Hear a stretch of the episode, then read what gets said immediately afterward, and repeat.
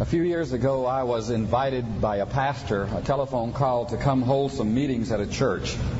And uh, he said, I-, I realize that you are a theologian, and we'd like for you to come and speak to our people every night for a week and then on the Sundays, but we don't want any theology. What we want is just good Bible doctrine. So I went for a week and I taught theology and called it Bible doctrine, and everybody was happy. Well, I want to teach some doctrine this morning, I believe, but we're going to do it in a little bit different way from the way I'm used to doing it. But I do want us to look at some very basic theological issues as we think about what our Lord has revealed about Himself through John chapter 1, if you'd like to open your Bible to that chapter. The most important theological question in the world is, what will you do with Jesus? Uh, all else pales into insignificance beside that question. You do not have to understand any of the various ministries of the Holy Spirit in order to be a Christian.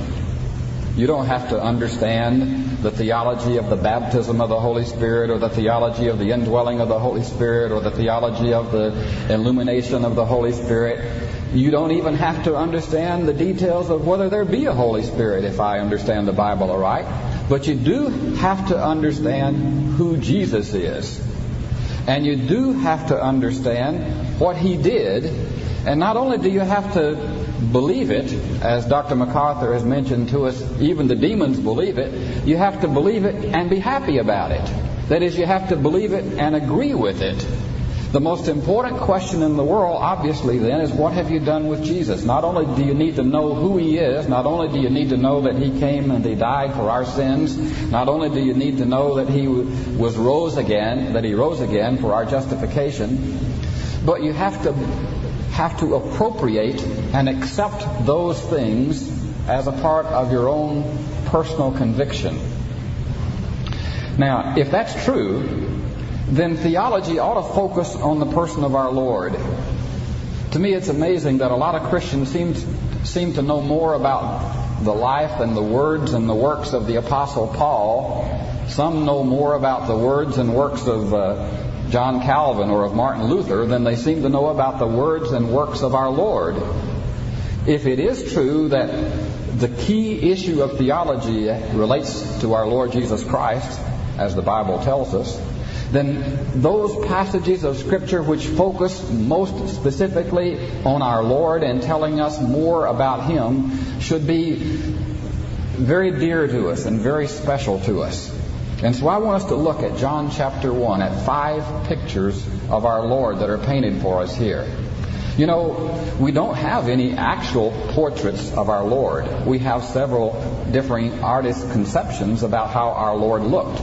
But John has painted for us not pictures of how he looked physically, but some very important images about our Lord in various contexts and I want us to look at these. I remember years ago, a former professor of mine talked about the significance of the titles of our Lord. You've looked at some of those earlier this week in John's Gospel, and then the pictures of our Lord. And so I want to follow his lead in looking just in particular at John chapter 1 at several key pictures here about our Lord. And the first picture is in John 1 1.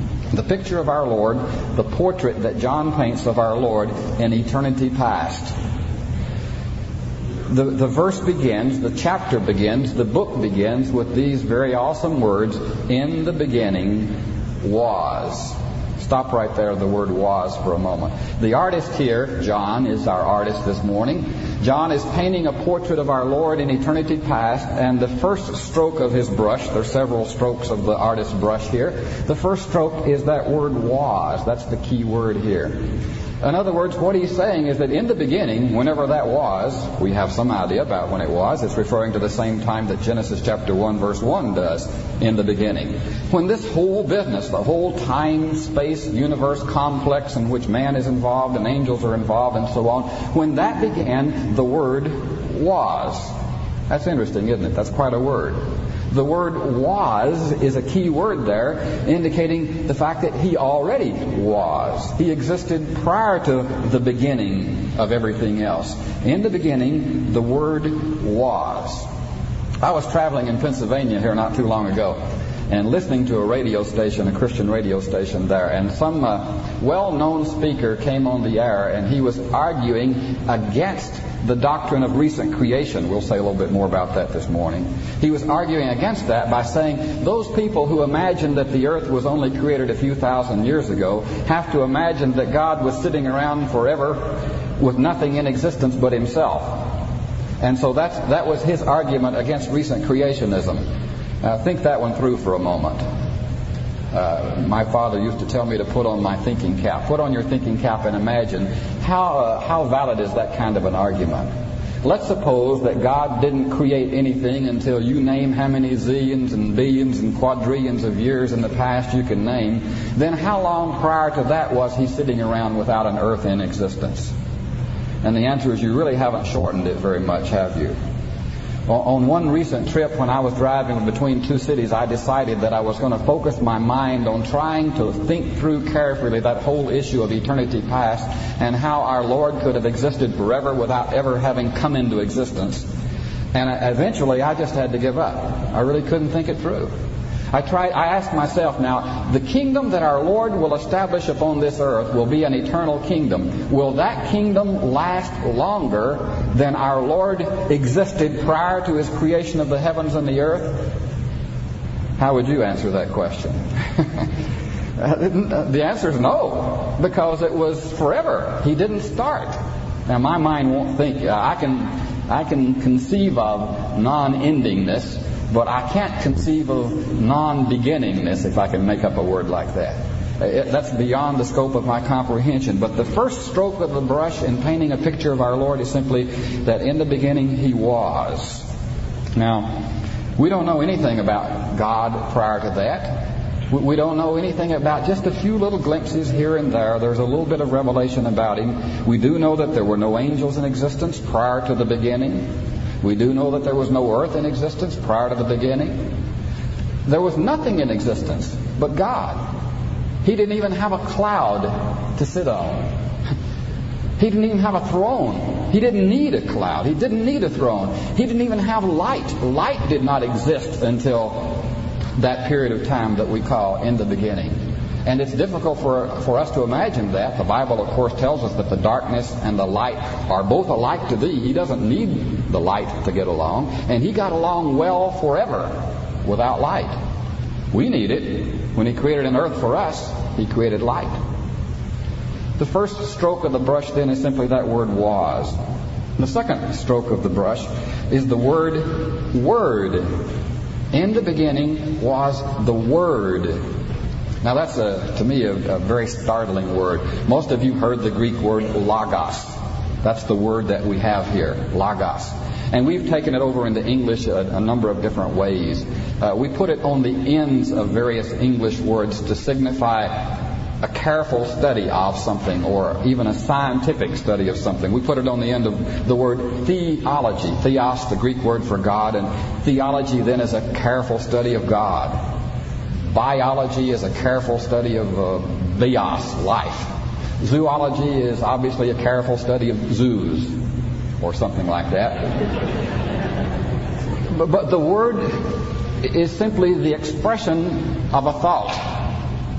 And, and, and the word word would have in the minds of the Jewish people at least undoubtedly have, have pointed them back to Genesis chapter 1 and in Genesis chapter 1, we have the creative Word of God mentioned in various key places throughout that chapter. For example, uh, when we have that little phrase, let there be light, for example, or the little phrase, let the earth bring forth, or let the waters swarm, and those kind of statements, those are all in Hebrew really commands, and you could translate them. It wouldn't be the smoothest, smoothest English, but you could translate them very realistically as commands. You could say that, that our Lord simply says at, at the, the appropriate time, light be.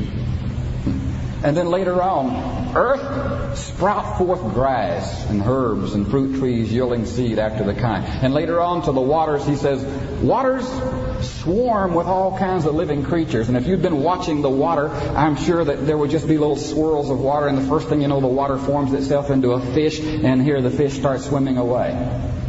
It's simply a command of the Lord, and that concept that our Lord is the Word would have pointed the Jews to that concept of the creative Word, I'm sure.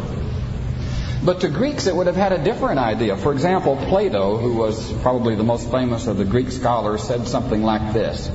He said that, uh, that uh, if I can find it in my little scribbling here, uh,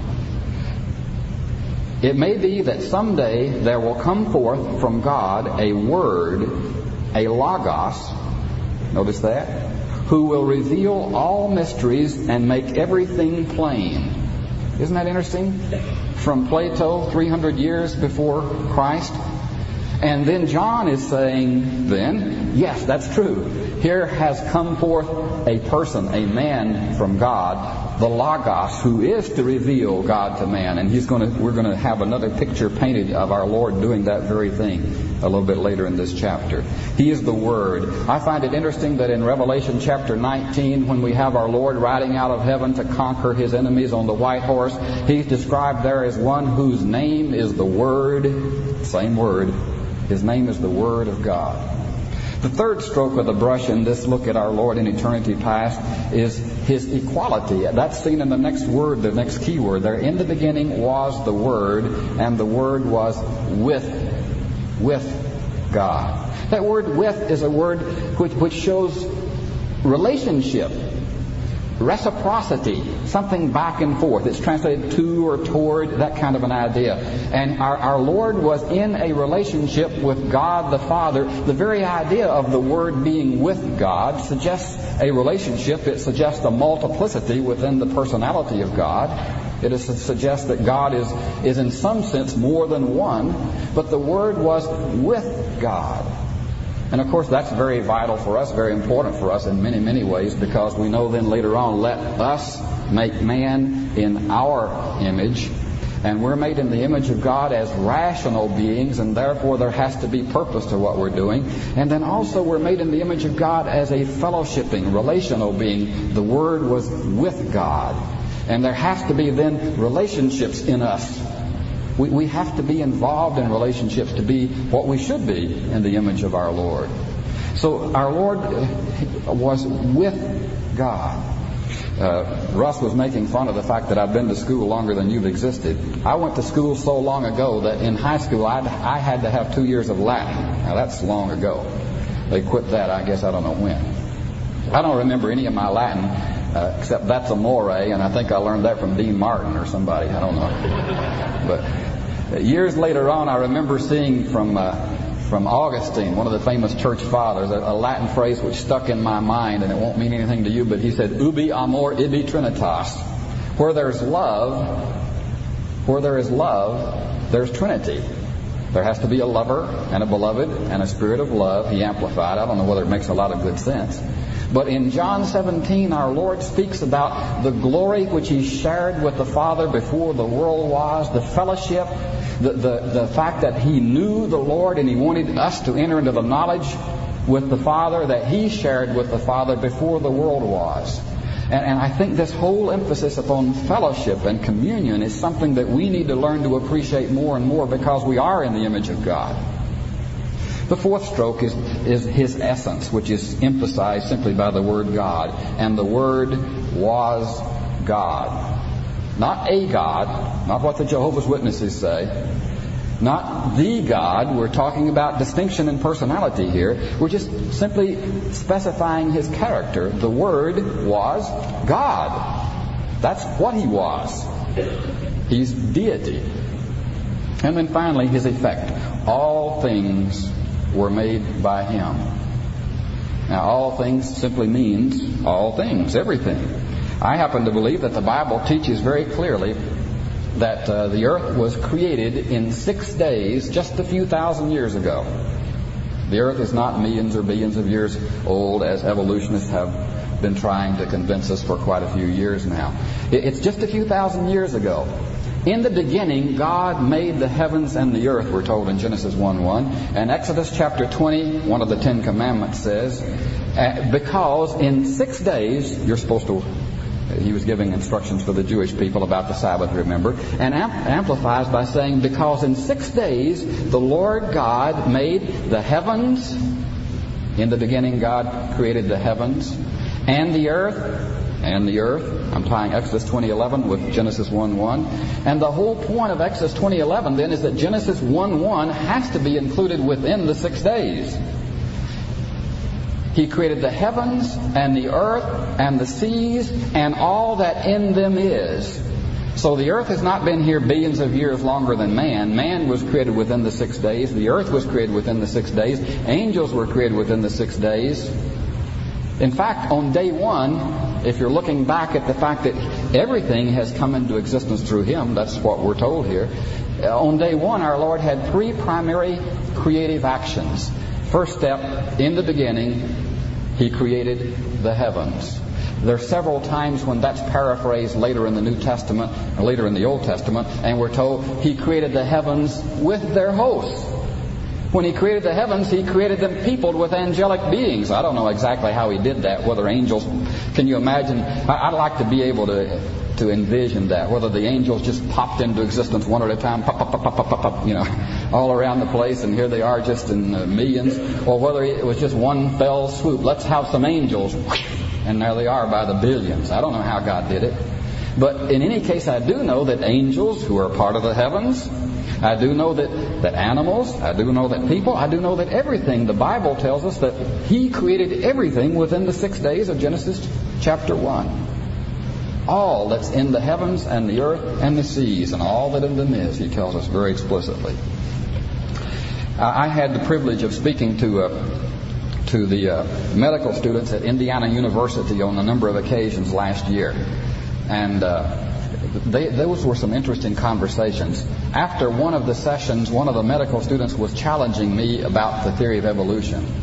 And he was trying to say that uh, all the evidence was in favor of evolution. And I asked him, because I knew they'd had problems with this, I asked him, well, just to give me an illustration of what you believe, explain to me where birds came from in your evolutionary system, you know. And he thought for a moment. He says, well, there are only two possibilities.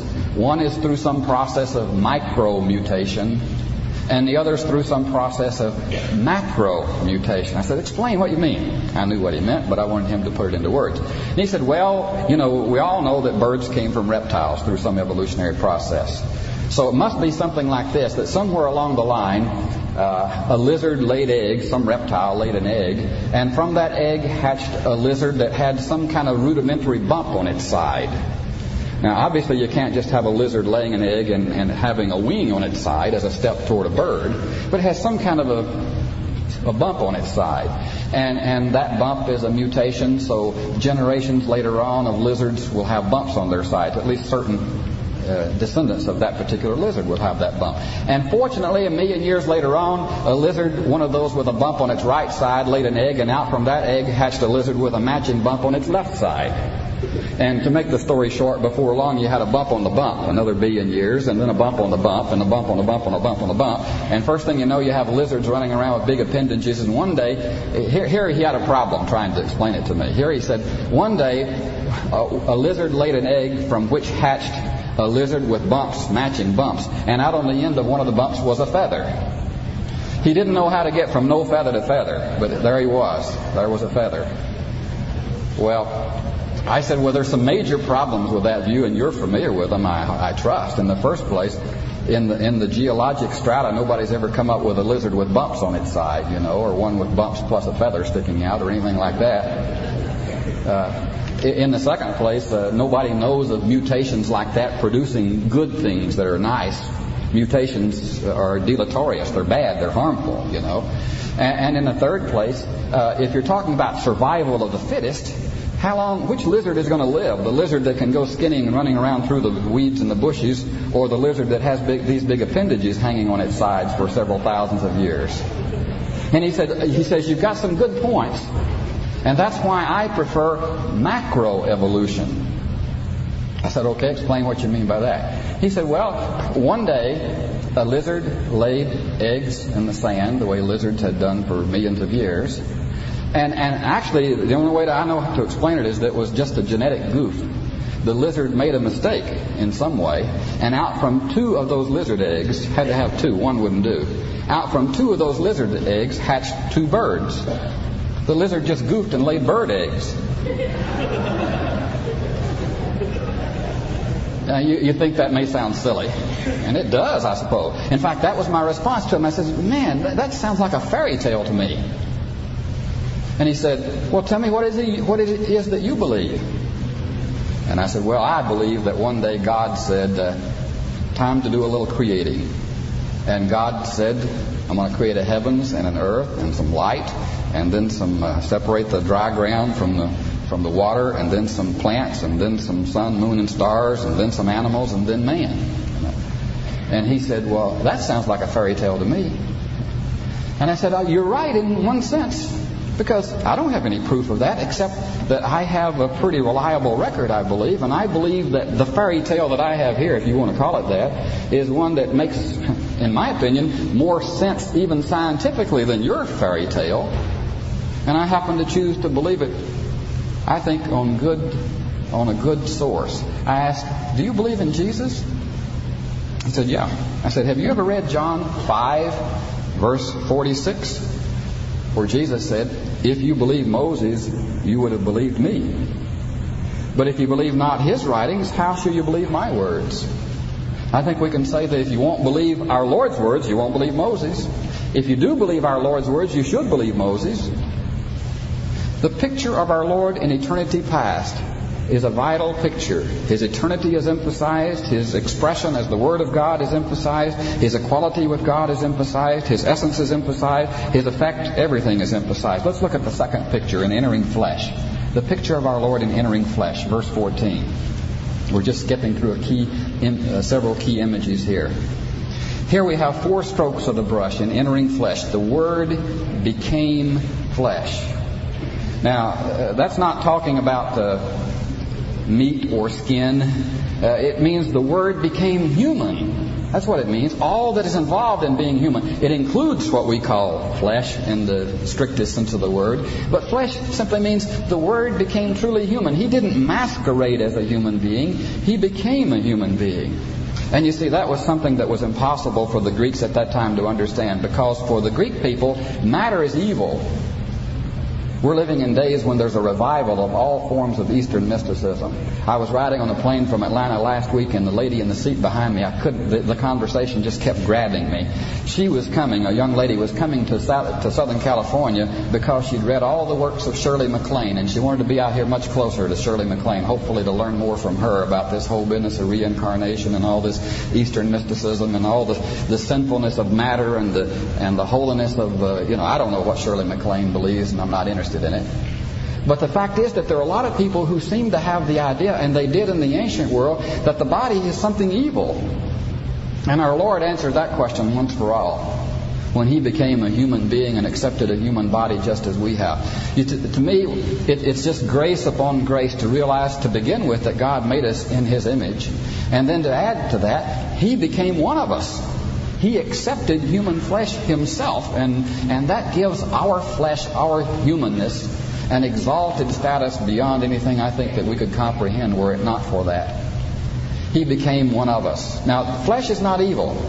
Turn, keep your finger in John 1 and turn to 1 Corinthians 6. I want you to see something I think that's important here. Paul is writing about sex sins to the Corinthians. That's the key topic here. And he talks about the body belonging to the Lord, 1 Corinthians 6, verse 13 and 14 and 15 and 16 and so forth. Then he gets to verse 18. And he's writing to react to the Greek ideas about bodies being evil. And for some reason, that idea is a very prominent idea today. He says, verse 18, Flee fornication. Every sin that a man doeth is without the body, but he that committeth fornication sins against his own body.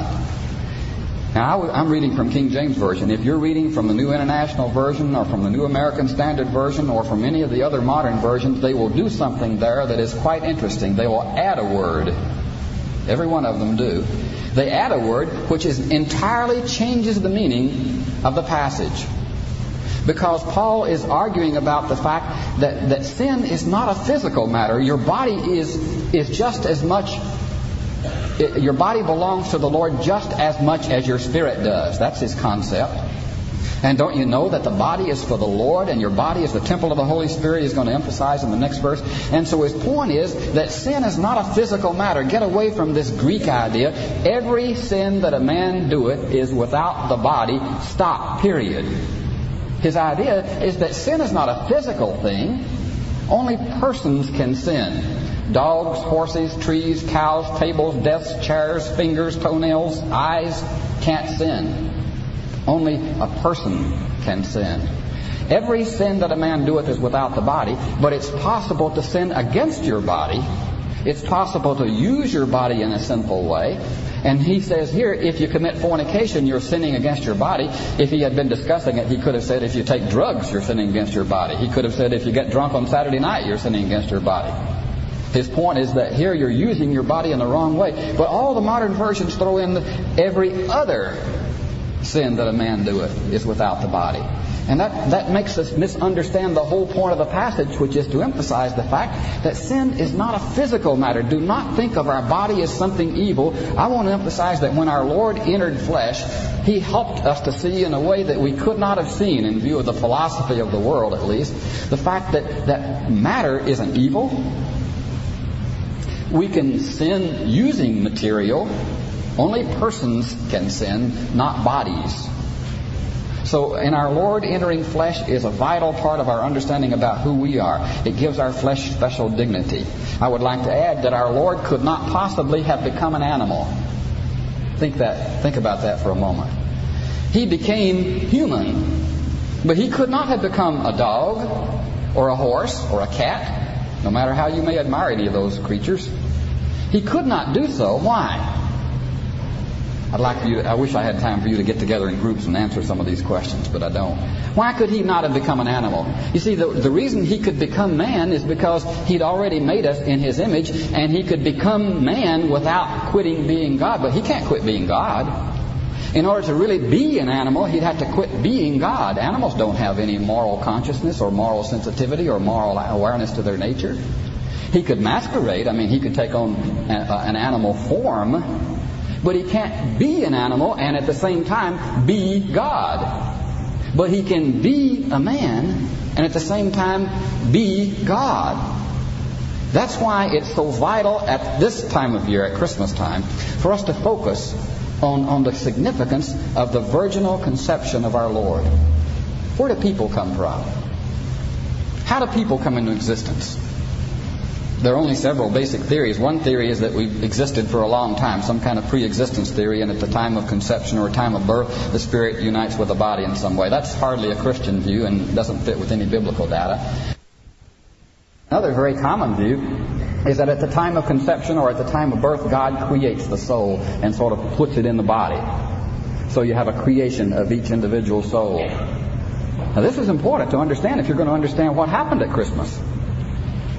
Uh, if that view were true, by the way, we would have a problem understanding the whole doctrine of depravity in the Bible, would we not? The Bible teaches that we were shapen in iniquity and conceived in sin and were by nature the children of wrath. But how would that happen if God creates the soul? Does God create an evil soul? Or, the way many people taught it for years, does the soul become contaminated by being united with a sinful body? There we go with that matter is evil again idea, which is unbiblical. And the answer is no. That's just simply the wrong approach to where we come from. The Bible tells us that persons are generated. The normal procreational processes bring into existence a new person. Now, do you see why our Lord had to be born, of a virgin? How long had he existed? He had existed forever, had he not? We've already seen the picture of our Lord in eternity past. And in entering flesh, the normal processes could not have been employed because the normal procreational processes bring into existence a new person. And he would be two people because he, Jesus Christ, the same yesterday, today, forever, had always existed. So we cannot have a new person coming into existence. A famous German theologian last year wrote some arguments. He was saying that we're trying to argue about too many things. The Lord would still be my Lord, he said. even if he were born to Joseph and Mary through normal procreation, even if he were the son of a German soldier, he would still be my Lord. That's what this famous theologian was saying. And I would say, no, when you're worshiping the babe in the manger, you must be understanding that the babe who was born had lived forever and he was virginally conceived. He was not the son of Joseph and Mary. He was not the son of anyone and Mary. The normal process of procreation could not possibly have been used because he had existed forever, and procreation brings new persons into existence. By the way, the very passage we're looking at affirms that. Look at the verse above it. Verse 13. Which, he's talking about the sons of children of God, which were born not of bloods, bloodlines, talking about the new birth here, see, it's not because of who your parents are, nor of the will of the flesh, nor of the will of man. In, in the Greek, that word man is not the normal word for man, it's the word male.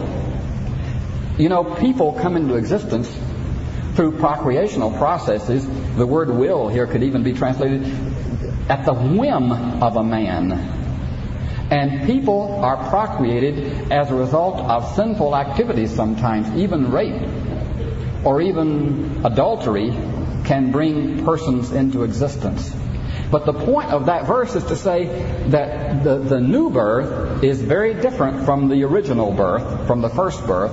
The first birth has to do with bloodlines and the will of man, and people even come into existence through procreational processes, but not so with the second birth. The second birth, the new birth, requires a direct divine activity of God. And the very contrast in the passage itself emphasizes the point that we're trying to make that we have to focus, if we're going to look at the virginal conception of our Lord, which is a vital part of our understanding of Christmas, is it not? Then we're going to have to understand that the normal process could not have been used. Because if so, we would have had a, a new person coming into existence. And he did not come into existence as a new person. He'd always existed. What happened is that he became truly human. He accepted every attribute. He united himself forever, by the way, not just temporarily. He united himself eternally to all that is essential to true humanity, but without a new person coming into existence. Well, this picture here of our Lord in entering flesh, the first stroke of the brush is simply that concept of incarnation. The Word was made flesh. The second stroke of the brush is the concept of habitation, and He dwelt among us. That word dwelt is uh, the idea of tabernacled with us. You see, He did not temporarily become a man, but He did temporarily live with man. He dwelt, tabernacled. The idea of dwelling or tabernacling here conveys the idea of something temporary. A man forever. And to become more like Christ, this is something that the Lord has been working into my own heart in recent days. In fact, even this morning, I have a friend, a former Los Angeles Police uh, Department fellow whose job was to uh, intimidate murderers. I mean, this guy had an interesting background. And I've been meeting with him uh, once a month ever since I got out here. And uh, sometimes it is intimidating, even though I'm not a murderer.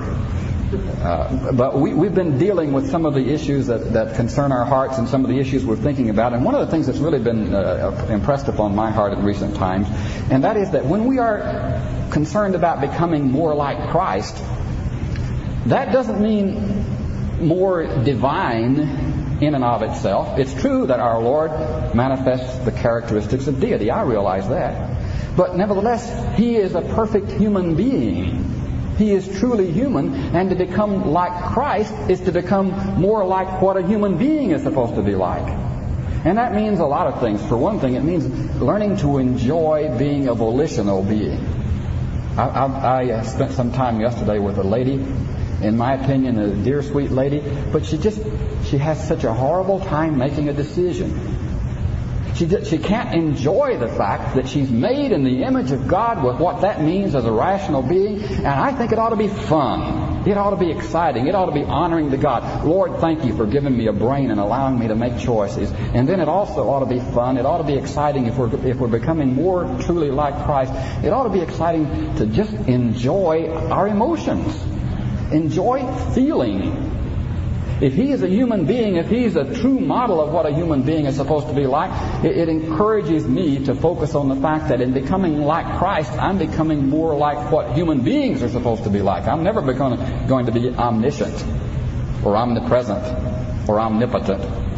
But the model of our Lord is a vital model for us. And I think something that should be encouraging for us. The third stroke of the artist's brush in painting this picture of our Lord in entering flesh is the idea of manifestation. And we beheld His glory. There are a lot of verses that emphasize that. 1 Timothy chapter 3, for example, in verse 16 says, Without controversy, great is the mystery of godliness. God was manifest in the flesh and justified in the spirit and seen of angels and preached unto the Gentiles and believed on in the world and received up into glory. He manifested his glory. And then we have in the next phrase an evaluation of that, the glory as of the only begotten of the Father, full of grace and truth. Only begotten is a word which means unique. He's the Son of God in a sense in which no one else is a Son of God. And it's amplified then, full of grace and true. To me, the only thing that exceeds the incarnation as a manifestation of God's grace is the crucifixion, the cross. Let's move to our third picture of our Lord in John chapter 1, and that's in verse 18. The picture of our Lord in explaining God. Verse 18 No man hath seen God at any time the only begotten Son, or some versions will say the only begotten God, who is in the bosom of the Father, he hath declared him. God as pure deity is absolutely invisible and inaccessible to man. We are made in the image of God, Colossians chapter 1 tells us that our Lord is the image of God. Hebrews chapter 1 tells us that not only is He the image in some sense as we are the image, but beyond that, He is the exact expression of the invisible God. Our likeness to God is a mere shadow in comparison with the way He is like God. But he is the image of God in the full sense. Colossians 2 verse 9 tells us that in him dwelleth all the fullness of the Godhead bodily wise. and bodily form, there's God. Now, what do you do with the passages? Here it says, no man has seen God at any time. But if you look in the Old Testament, you'll find several passages where we have statements about people seeing God face to face. Remember the time when Jacob wrestled all night and after that night, he was amazed because he said, I have seen God face to face. The way we put that together, I think, is very simple, and that is simply that, that he did not see God in his uh, unveiled form. He only saw God, he only dealt with God in a veiled and incarnated form. Obviously, God was allowing himself to be represented and manifested even in a weakened form in wrestling all night with Jacob. What do you do with a statement where, where Moses, we're told of Moses that Moses was different from the other prophets because with Moses God spoke face to face. Face to face. Literally the Hebrew says mouth to mouth. But we read later on that Moses never saw God face to face. So what it means when it says face to face is that God speaks to him in direct words, not in dreams and riddles and visions and dark sayings. That's explained in another passage. But when, when Moses asked to see God's face, he says, show me your glory in Exodus chapter 33. It's, it's interesting what happened, isn't it? You remember that passage? God says, No, I'm not going to let you see my glory directly. I'm not going to let you look upon my face. I'm going to hide you in a cleft of the rock, I'm going to put my hand on you, and I'm going to walk by you, and I'm just going to take my hand away so that you can see my hinder parts. Talking about an interesting chapter, an amazing concept. Moses never saw God face to face, and that no man has seen God at any time, is what the verse tells us, see, in an unveiled, non incarnated form. And, and, then what happened after that is because he got a glimpse of the backside of God, when he came down from the mountain, I like King James English, it says he wist not that his face was glowing. I like that. Have you ever wisted not? he didn't know that his face was shining. And, and the people were, you know, flabbergasted because his face was glowing and they, they had him put a veil on his face. It was too shocking. Just a glimpse of the back part of God had caused him to have to put a veil on his face here. And then the book of Corinthians, Paul in 1 Corinthians chapter 3 takes up that theme and says, Remember how Moses came down from the mountain and he put his face, uh, put a, a veil over his face because the glory was a fading glory? And he says, Not so with us. Not so with us. He says, We all with open, that means an unveiled face. We don't have to put a veil on it. We are, and our King James English says, says that we are beholding in a mirror. But that's the wrong thought. If we are reflecting like a mirror, the glory of the Lord, and it's not a fading reflection, it's an ever increasing reflection from glory to glory, in contrast to Moses' fading reflection. And you see that very point is emphasized in verse 17 here. For the law was given by Moses, but grace and truth came obviously to full light through the person of our Lord Jesus Christ himself. Well, the picture of our Lord here in, uh, in uh, uh, manifesting His glory and revealing God, explaining God, is seen very obviously. The point of this passage and many others would be something like this. You want to know what God is like? Look at Jesus. Look at Jesus in interrupting a funeral parade and restoring a young man who was dead to his, his widowed mother. You want to know what God is like? Look at Jesus in feeding 5,000 people with a few loaves and a few fishes. You want to know what God is like? Look at Jesus as he's comforting two sisters who are bereaved because of the loss of a brother. Even so much that he wept, perhaps about their loss, perhaps about other unbelief. But you want to know what God is like? You look at Jesus when he says, Lazarus, come forth. That tells you what God is like. You want to know what God is like? You look at Jesus as he was on the Sea of Galilee and he says, uh, Wind and waves, stop. That gives you a glimpse of God. You want to know what God is like? You look at Jesus when he was hanging on the cross and they were ridiculing him and mocking him and asking him to come down from the cross.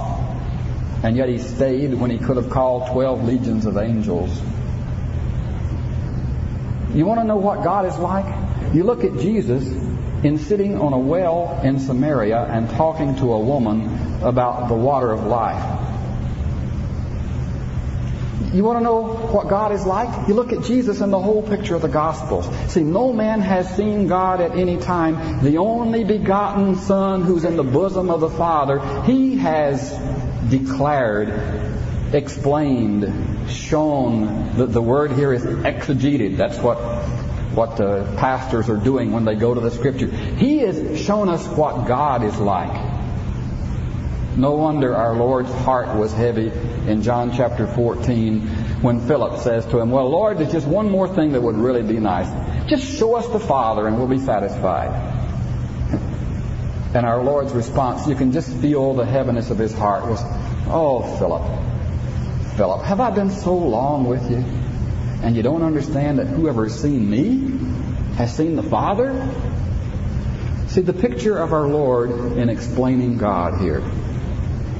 Let's move to a fourth picture in just a hurry, and I'm not going to paint this picture for you. In verse 29, the picture of our Lord in effecting salvation, the sacrificial Lamb of God. There's much that could be said there, but let's go on to look very, very hurriedly at a fifth picture and that's the picture in verse 49, the picture of our Lord in establishing his kingdom. There are several hints to that. Verse 41, he's the Messiah, the Christ. But in verse 49, Nathanael answers and said to him, Rabbi, thou art the Son of God. Thou art the King of Israel. The King of Israel. He is the King and we have just a glimpse of the fact that someday he is coming to establish his kingdom. Now, I don't know, I, I, really don't understand the details of our Lord's response. He says, You're going to see greater things than that. And he explains in verse 51, You're even going to see heaven open and the angels ascending and descending upon the Son of Man. There are all kinds of interpretations as to what, uh, with, with, regard to what that means. It, it is not fulfilled in any details of the life of our Lord unless you take it in the dream sense some kind of a figurative sense. Remember when Jacob had a dream about the angels ascending and descending? And perhaps there is an allusion here to that. And now he may be seen just as, as Jacob's dream symbolized that special divine protection and divine presence through the angels, the mediation of the angels. Now here that's to be done through the Son. Perhaps that's what he's saying. But maybe he's saying far more. Maybe he is referring to that literal kingdom when the angels, of course, will be his direct ministers when he rules and judges on the earth. But in any point, the, in, in any case, the point here is the fact that he is the king of Israel. Reminds me of Luke 1. Turn to Luke, keep your finger there, and turn to Luke chapter 1. In, in Luke chapter 1, verse 30, the angel says to Mary, Fear not, Mary, for thou hast found favor with God. And behold, thou shalt conceive in thy womb and shall bear, bring forth a son and shall call his name Jesus. You see, people today Many of them are willing to accept the fact that Jesus was some kind of special person who lived and died upon this earth, but they're not willing to accept the fact that he's going to return and that he's going to establish a kingdom. If you ask them, well, was verse 30 fulfilled literally? And the answer is certainly. Mary did find favor with God in this very special way. What about verse 30, 31? Behold, you shall conceive in your womb. Yes, that happened literally, did it not? And you'll bring forth a son. Did that happen literally? And the answer is certainly it did. And his name will be called Jesus. And that happened very literally, obviously. But then he will be called great. Yes, that happened. And it shall be the son of the highest. Yes, they'll say that. But then the rest of the phrase, they say, oh, from here on, though, we must take it spiritually. And the Lord God shall give unto him the throne of his father David, and he shall reign over the house of Jacob forever, and of his kingdom there shall be no end. When I was a kid, uh, a teenager, I used to have to go to Memphis, Tennessee, uh, once every two weeks because I had a dental problem. I was in the early days when they just started doing orthodontic work, and they had a dental school, and I had to go to that. But they took me to a fish market and I had to walk across the town of Memphis to the dental school to do that. Now, the fish market was interesting. One day I heard a story there at the fish market. Uh, some fellow was opening a new fish market and he had all of his friends there for the celebration and he asked them to comment upon how they liked his market. And the first fellow said, boy, I really do like everything you have here. It's a beautiful market, except I don't like your sign out front. Your sign says uh, fresh fish for sale today. And he says, that word today is wasted. I mean, just get rid of the word today. Fresh fish for sale. So he went out and he erased, he painted over the word today. And then he was speaking with another friend. He said, How do you like my market? And the guy complained, Well, I like everything about your market except that I, I just don't like that, that word uh, for sale. Why do you have that there? Just put the sign up, fresh fish. That's all you need. It's a fish market. So he agreed and he got his paint and he covered up for sale.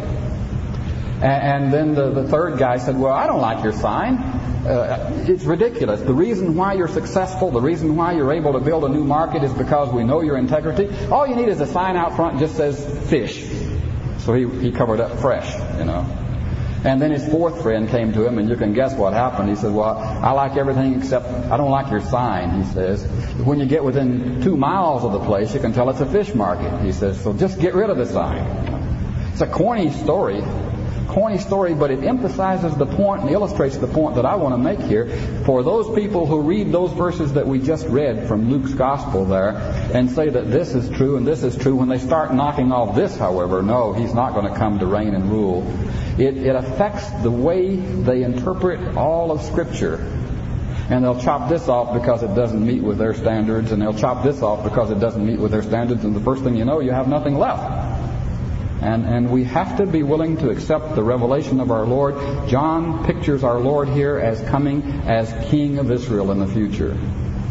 Well, as we celebrate, as we celebrate Christmas this year, remember that the first coming of our Lord is not the only coming of our Lord. There are three major comings of our Lord. The coming as a babe in Bethlehem to be our Savior, the coming at the rapture to take the church to be with himself, and the coming then later to judge his enemies and to establish his kingdom on this earth. The three comings of our Lord, if you wish. Your response to the first coming is the most important question in life and will de- determine your eternal destiny.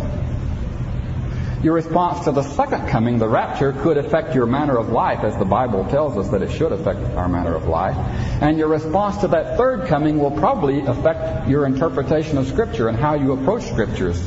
You'll see that that's true for those various people who come up with differing schemes of eschatology. But we've seen here then five pictures of Jesus in John 1. The picture of Jesus in eternity past, the picture in entering flesh, the picture in explaining God, we didn't look at it, but the picture in, uh, in effecting our salvation, and then the picture in establishing His kingdom. And I want to say that unless these pictures are, are in focus, then there's something going to be out of focus in our lives. The final picture is just as vital as the other pictures are.